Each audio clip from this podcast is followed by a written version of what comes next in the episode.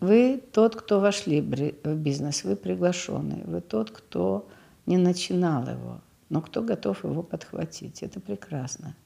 Но вот тут вы должны это четко знать всегда и помнить, что вы вошли, вы приглашены, вы не родили этот бизнес.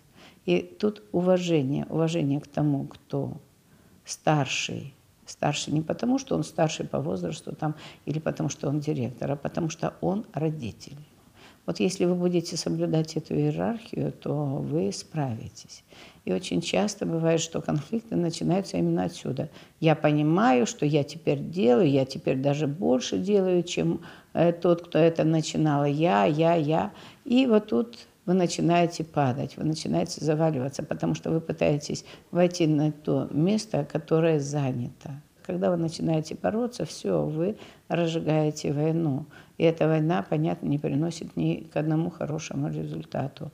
Вас, конечно же, могут сломать. И чаще всего так получается, что вы выходите, хлопаете дверью, сделали, может быть, там мелких каких-то гадостных вещей еще там, и пошли рассказывать о том, какие они плохие люди. Ну, это глупо, потому что они неплохие, они отстаивали свои интересы, они защищали свои права. И вот тут у них прав действительно больше. Вы не правы, вы нелогичны. И тот, кто хозяин, тот, кто подбирает, важно смотреть, давать время. Не обещать сразу, да, ты классный, супер, я тебе вот это все даю, да, но дать 2-3 месяца обязательно, обязательно дать эти это время для того, чтобы вы увидели, какой он.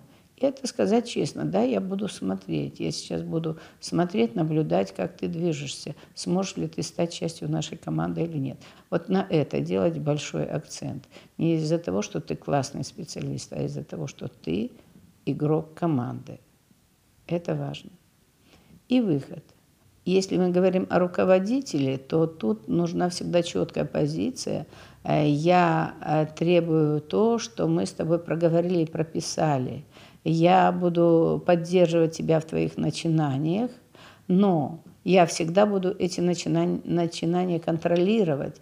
И если мне это не понравится, я в любой момент могу это остановить. Вот если с такой позиции вы начинаете двигаться, чтобы у человека не было иллюзий, что на и бери, твори и все. А потом вы начинаете ему подрезать крылья. Отсюда у человека начинается конфликт, обиды, там, э, неприятие какое-то, много чего.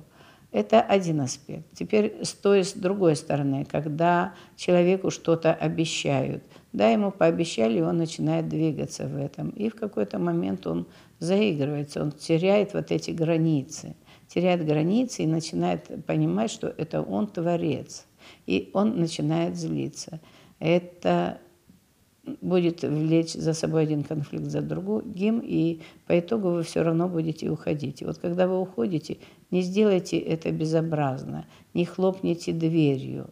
Ну и если вы, конечно, еще сделаете там какую-нибудь мелкую пакость, то тогда вы еще и кармически привязаны к этому месту.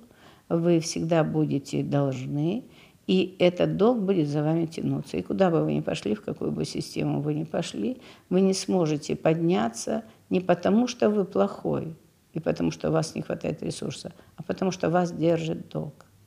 Поэтому выходить из системы – это очень ценно. И если у вас остались какие-то невысказанные вещи или обиды, вы можете их проговорить. Ну, проговорить, прописать можно все. И подождать ответа. Если разумный руководитель, если он не хочет оставаться на связи, вернее, оставаться привязанным к этому человеку, то лучше всего дать все ответы, исчерпывающие ответы, и причем правдивые на то, что э, да, ты прекрасный, например, э, человек, ты замечательно работаешь, но ты меня не слышишь. Поэтому стоит вот на такие вещи обращать внимание. И если вам сказал э, руководитель, что ты меня не слышишь, ну да. Или вы меняете свою концепцию, пытаетесь его слышать, или же лучше уже уходить, потому что дальше будет конфликт, вы теряете время.